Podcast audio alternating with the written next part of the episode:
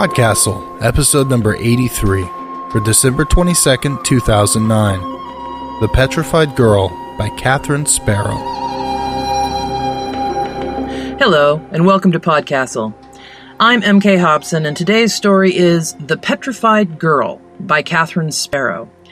Listeners familiar with Native American mythology will likely hear tantalizing echoes of well known tales in this story.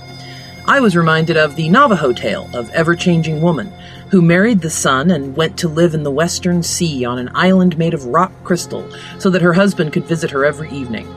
Her home was made of the four sacred stones abalone, white shell, turquoise, and black jet.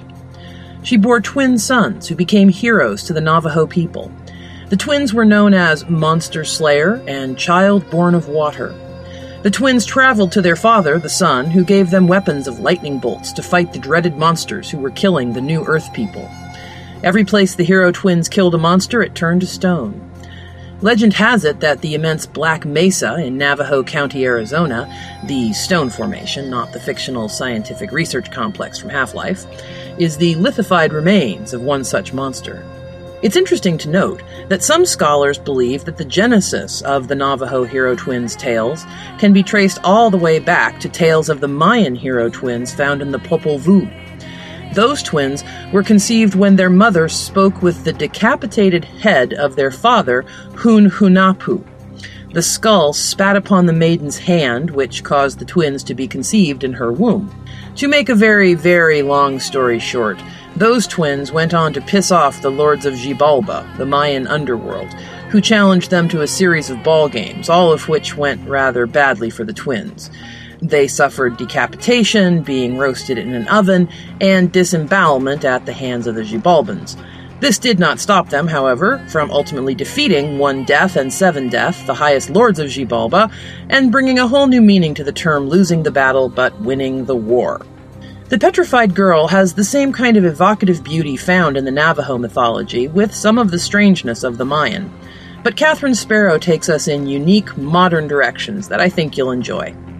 Catherine has had stories in a number of small press venues and is currently looking for a home for her young adult sci fi tales of a girl coming of age amidst alien manufactured drugs and revolution.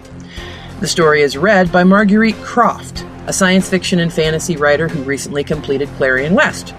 Her fiction has appeared in the magazine Say, What's the Combination? Enjoy the story. The Petrified Girl by Catherine Sparrow. I'd been living with Betty for about a month, ever since she'd seen me spare changing outside the food conspiracy and took me in, sort of in the same way she kept a special eye out for all the broken animals. She helped out a gimp coyote and had a whole row of nesting boxes for abandoned chicks in springtime. She had picked out Ranger from all dogs at the pound due to him having three legs and a piss problem. Hell, one time she found a flat copperhead on the interstate and spent a whole evening hunting off the road looking for eggs. Found 'em too.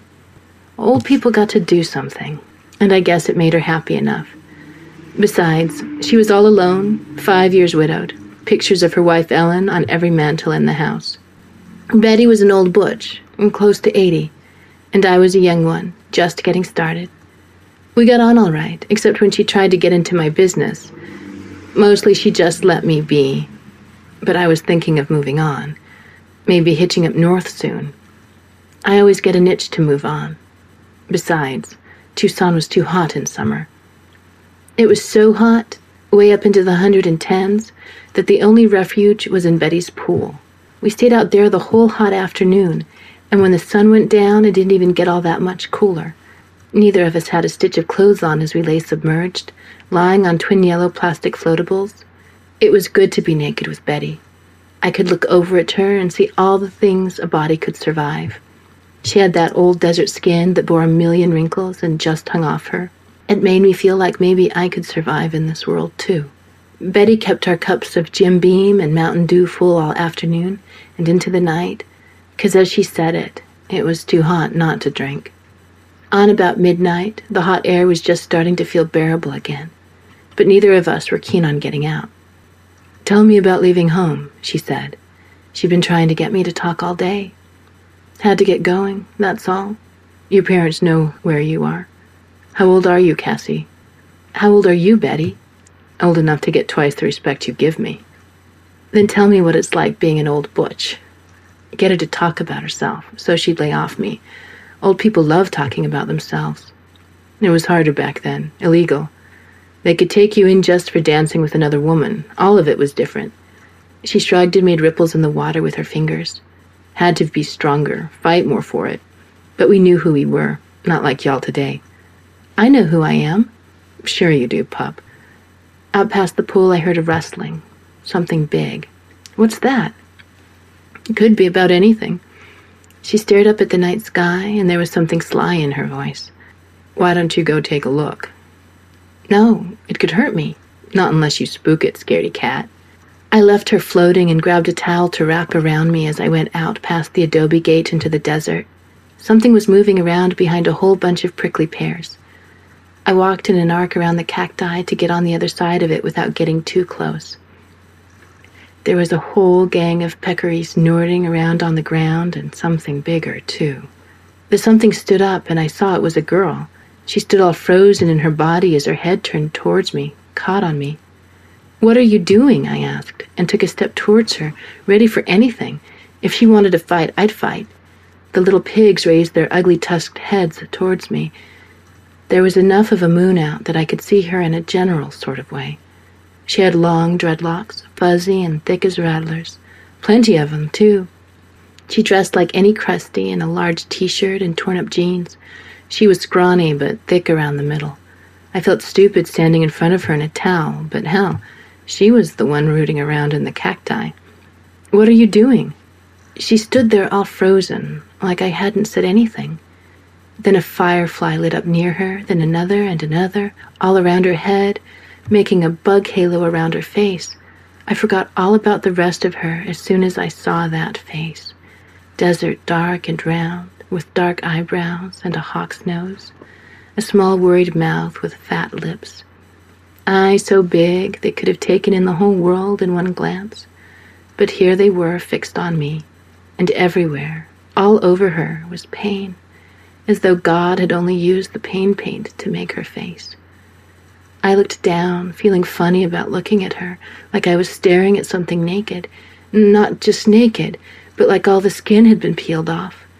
I looked back up and saw she was running up the hill towards the arroyo barefoot and fast over the hot desert sand.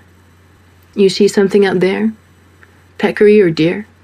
Betty asked when I came back, a little too casually, like maybe she knew exactly what I had seen. She was out of the pool and stood on the patio wrapped in her tatty blue bathrobe. Saw something. You know what? Betty didn't answer me, so I kept quiet too. We stared at each other with our hands on our hips, and it got to be a bit of a challenge, two dogs eyeing each other up. I won. Betty spoke haltingly. What'd she look like? Weird. My age or thereabouts. White, probably. Hard to tell. Desert burned. Maybe a little Arab in her. Hell of a face. Betty nodded her head, like a tortured saint. I nodded my head, like she said. The girl looked real impressive. Yeah. She'd be on about seven months now. She was wearing baggy clothes. You think she's knocked up? Betty nodded. I liked the girl a little bit less.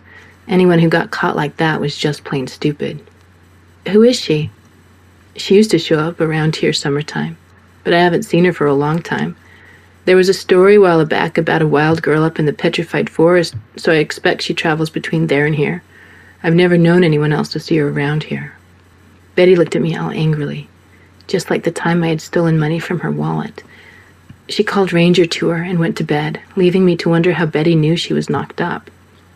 The next night, Betty made up a whole plate of lasagna and salad and put it out near the chunks of chuck she set out for the lame coyote, but higher up, so no animals could get into it. Don't she got a home to feed her? I asked. You leave her alone. She's doing just fine. The next day wasn't quite so hot, so I sat out sweating in the dark and watched the stars poke out as I waited for her. I'd been looking forward to seeing her all day. Not much else to do at Betty's. She came and took that plate of food and shoved it down her mouth like she hadn't eaten in days.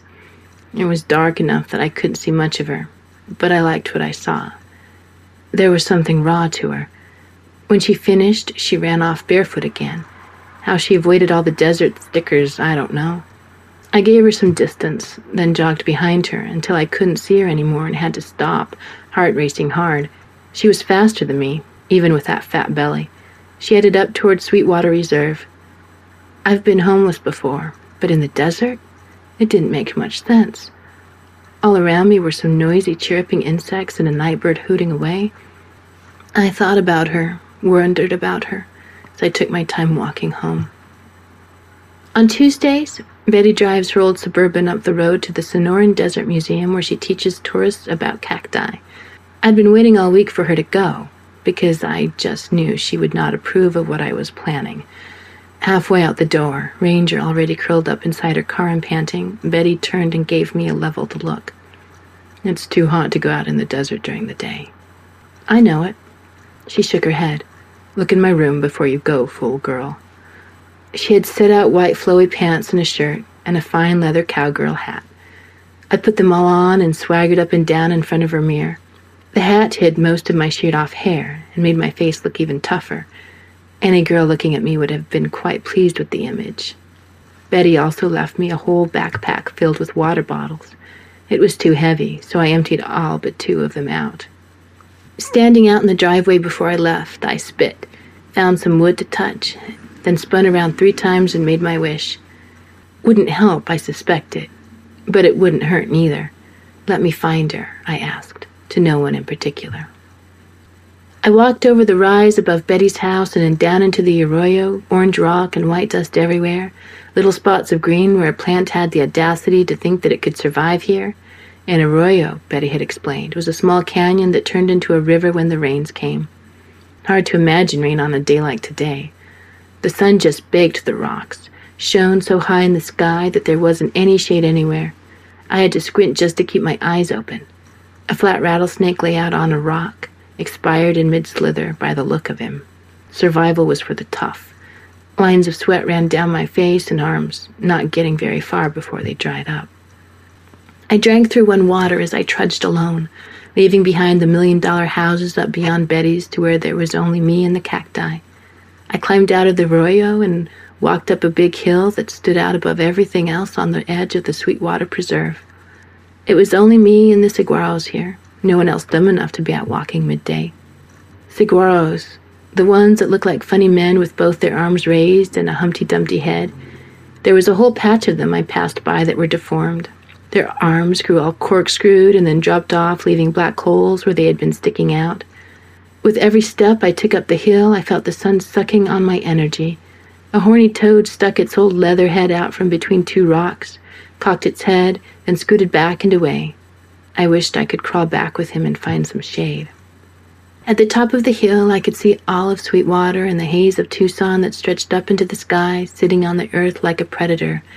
I looked in every direction, but didn't see that ragged girl anywhere.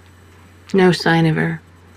All I found was a used condom and a pair of panties tied together on a spiny bush. I began to drink my second water, just meant to take a sip, but swallowed all of it before I remembered it was all I had. I noticed my arms were shaky and I wasn't sweating anymore. The sun was getting to me, making me feel fuzzy. Heat waves rose off the ground in shimmers, and I could feel them moving through me. Hello, I yelled out, then said it again. Hello, I sat down to rest and then laid myself out on the sand. It was burning hot, but it felt good to be still, and once I was there, it felt hard to even think about getting up. Someone poured water into my mouth. I started coughing and opened my eyes. It was her. Drink? I did, even though it had a funk to it, like it had been sitting around for a long time. Come on, you can't stay out in the heat. She helped me up then walked in front of me slowly, checking that I was following. She led me this way and that until we came to a big rock that hid a blue tarp tied to four saguaros. She had another tarp on the ground and a red sleeping bag with white fuzz that stuck out along one edge of it. There were also a whole bunch of water jugs and a pile of white stones and pink cactus root along one edge of the tarp. Nothing fancy, but kind of homey and normal. I had half expected to find her nestled up to a barrel cactus. Who are you? I asked, pleased that she was talking to me, that I had found her. even though I felt nauseous and shaky in my body. Maida.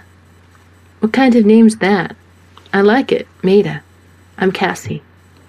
She sat down under the tarp and gestured me towards her. It was still hot, but better underneath it.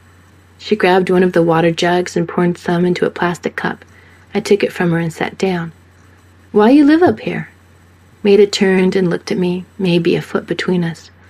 She was hard to look at in the daytime, all that pain with no shadows to hide it. It was like Betty said, a saint's face. Something crawled in her hair. A Class A scorpion worked its way up her scalp, three inches long, yellow bodied, gray backed, scuttling up in between her thick dreads. I pointed at it and whispered, Careful, before I could say anything else. She reached up and grabbed it, cupped it in her hand like it was something precious, and set it down on the sand. That little old spider can't hurt me. Nothing can. She smiled without anything funny on the other side of it. You can always be hurt more, I told her. She lay down on her sleeping bag and faced away from me. Let them try, let them try, she said as though she was talking to herself. It was five times too hot to touch her, but I lay down beside her and reached for her anyway. No, why else had I come all the way up here? Been too long since I'd been with a girl. I hooked my knees behind hers and put my arm over her, let it rest on her big belly. This okay? I asked. She stiffened all over at first but then nodded her head and pushed herself back against me. I ran my hand over her belly, taut as a balloon, getting ready to burst. What you got in there? Twins. It's always twins. I'm a twin too. Trouble always comes in twos. She had a way of talking like she was far away from me. I always wanted a twin sister, someone to understand me. My sister hates me. Maida rubbed her neck. Known a few like that, I said, nodding my head. Who's the father? She didn't answer. Don't you know? I was raped in my sister's house. She said it flatly, like it was just the facts. I'll beat him up, hunt him down if you want me to. She laughed, her belly constricting under my hand, a hollow sound as dry as the desert. He's not around anymore. I'm the only one left. But thank you, Cassie. When are you due? You got a plan for them yet? They'll come out at summer's end when the rains come. Under my hand, something kicked. She's going to be a little soccer player. He. There was no uncertainty in her, no delight either. I dream them every night, tearing me up over and over. I didn't know what to say to her, so I lay beside her, sort of scared, but my hand had ideas all its own. It crawled up her belly and wandered over her big boobs, soft flesh spilling out all over the place. This still okay? She nodded again. I found a raised ridge of flesh just below her t-shirt line, and made it got tense all over again. I pulled down the cloth some and raised my head to look at it. An inch-thick scar ran across her neck, in front and back. It made a complete circle like someone had tried to cut her head off. I felt the urge to find the man who had done it to her and cut him back, but just held her instead. I guess she had plenty of reason for being alone up here. We stayed curled up on each other, and I didn't even try anything else. She slept some, and I looked at the stones next to the fruit. They were shells and branches that had long ago been petrified and frozen into stone. Sometimes you found things like that in the desert and it was strange to think that they had survived without changing at all for thousands of years. The whole world changing around them, but them just sitting out in the desert, stuck as stone. It got dark out, and we walked back down to Betty's. A plate of food set out for Maida, like always, and she scarfed it down, like always. You can come in, take a shower, take a swim at the least. She stood just in front of me. We were the same height. Pain, pain, pain, but beauty too. She turned and ran up into the desert, an owl hooting and swooping in the sky above her. I stood outside thinking, not ready to see Betty, to see anyone else yet. I just wanted to think about her. Not like Maida was the first girl to catch my eye, but she was special. Then again, I always thought that about girls. At first. There had been Mandy, the mud biker in Moab, red dirt belly and arms, grease tattooed all over her calves, a wild scent to her like the dry Utah wind. Amy and Forks, who wore that sweet little pink diner outfit that got me to all kinds of imaginings. She was crazy about condiments, liked to put them on everything, just everything. Claire in Santa Cruz, who had piercings in the craziest places and a round baby face. She could dance all night at the Blue and go home not even smelling of cigarettes. She had long hair that got everywhere, even my teeth, like weak pieces of floss. After I left her, I kept finding her hair on me for a whole week. I got that itch to go, about the time they always got serious and wanted to talk about everything. They were so important to me when I was with them, but now I can't hardly remember any of their faces. I knew that's what would happen with Maida. I would fall under her girl spell for a while and let her make me feel all kinds of funny on the inside for a while. Except there was something different about her. Like maybe I could be with her for a real long time, never get to truly knowing her. I went inside and Betty was sitting out on her tan leather sofa waiting up for me. She sipped on one of her drinks, looked me up and down, her blue eyes sharp against her old leather skin. You found her. That's my own business. Careful of her, Cassie. I don't need an old mother hen watching me. I'm not a kid. Not far from one either. I went out looking for her once, but I never found her. She gave me an angry look, and I could tell she was a little drunk. What do you have that I don't? she asked, as though she was my age and we were competing for the same girl. She helped me out when I got thirsty, that's all. Betty laughed, and some of the tension between us went away. Should have tried that. Didn't even think of it. She had a plate of food for me set out next to a big coffee table book, one of her leather bound goddess ones, and a bottle of bourbon. Sit, let's talk, she ordered. I did and set about eating almost as fast as Maida. I didn't want to talk to Betty. Hell, she was starting to get as bad as one of my girlfriends. Betty sucked on her drink and stared up at the ceiling. My daddy died young. My mother never wanted to hear about anything I wanted to tell her, she never met Ellen, wouldn't answer the door if I brought her around. She called us filth. Family can hurt you, Cassie. I nodded my head, not wanting to think about mine, but to keep my head out in the desert with Maida.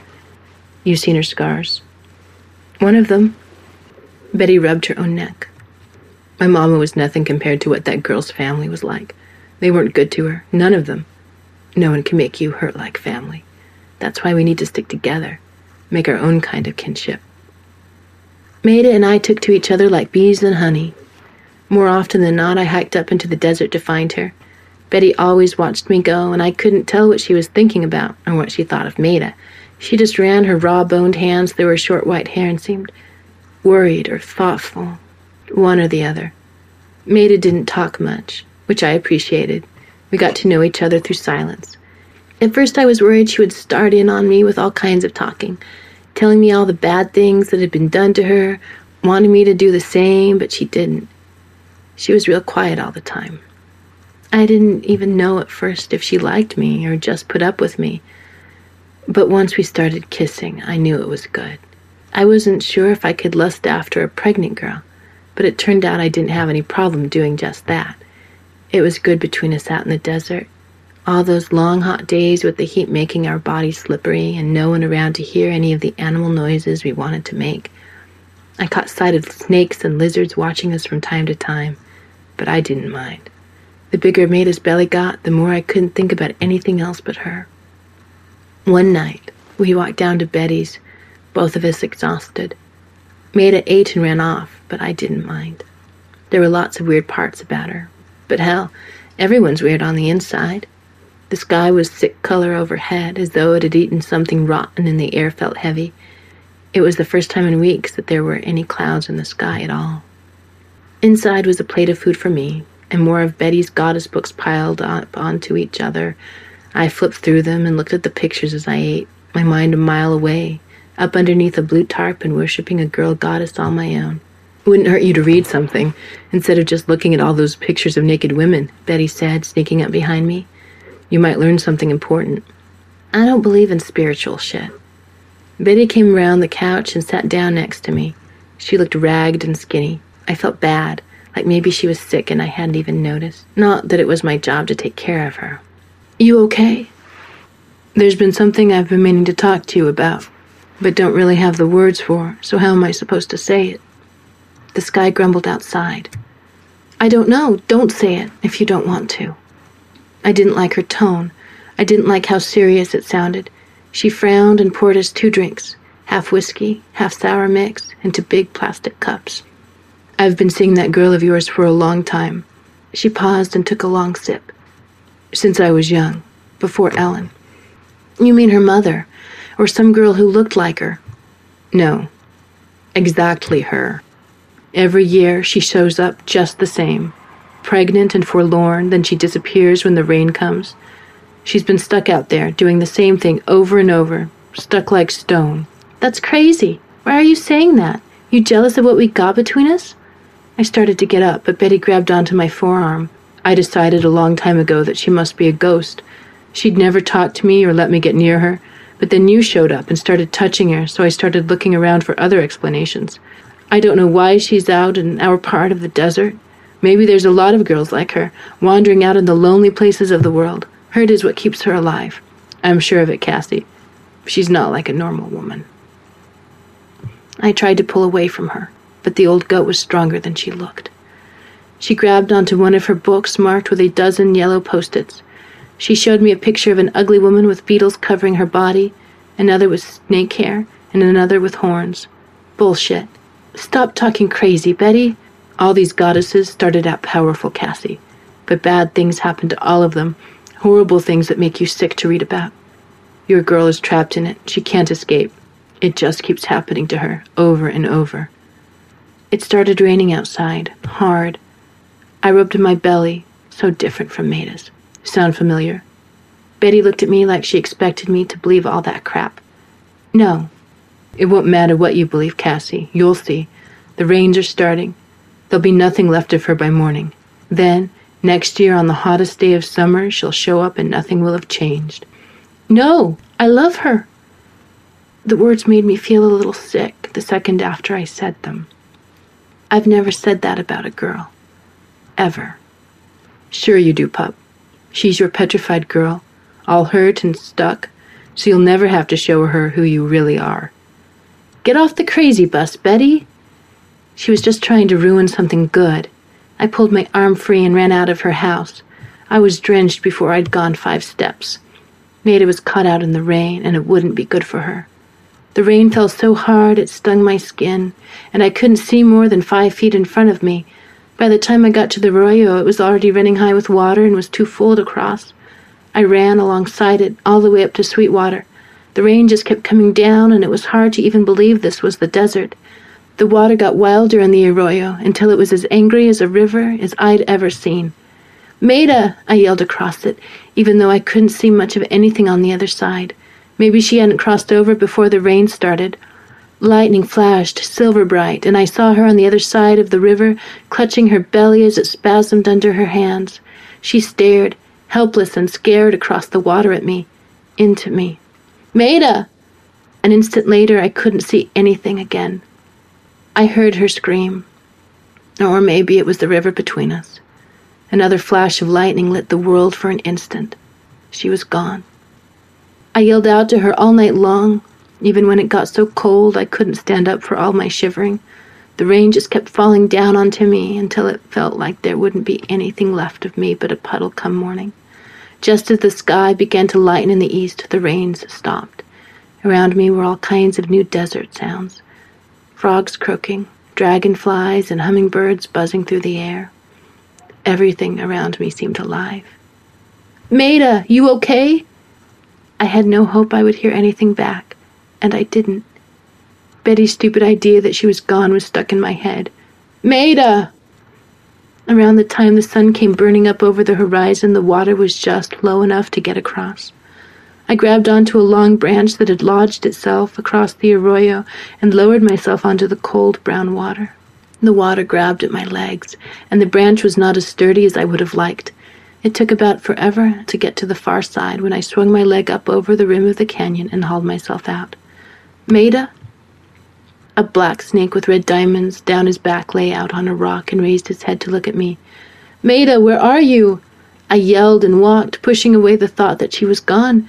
I looked in every direction, but there was nothing to see. Maida? Cassie? Her voice was weak, but not far off. I found her behind a big rock. She was nestled in sunshine with two little white things sucking at her boobs. She was naked and had blood streaked all over her belly and thighs, but still she looked real beautiful. Not far from her was a bloody mass of afterbirth, drying out in the sun. The light made kind of a halo around her, and she looked like something holy. She smiled at me, and there wasn't any pain in it, only happiness. It scared me a little. You all right? She nodded her head and looked down at the two small faces staring up at her as they pulled on her nipples. I knelt down in front of her and looked at the babies. They were perfect. Nothing bad had happened to them yet. Nothing ever will either. I silently promised to both of them then felt like crying for no good reason at all. Girls, she said, then looked up at me. Twin girls, after all this time, something changed. I don't even know what I should call them. She laughed, real pretty like. I put my face down close to their two faces. This one's got my nose, and this one has my eyes, I joked, but part of me felt real serious about it. They stared back at me, something ancient in those brand new faces, something wise like out of Betty's books. Little twin goddesses. We'll get you home soon as the water goes down. Betty'll cook us up something good. She'll be glad to meet her little granddaughters, I said, then looked at Maida to see if it was all right if Betty and I could be a part of all this. Family, Maida echoed, and the word was no longer a wound inside of her. The sun shone down a little brighter on all of us.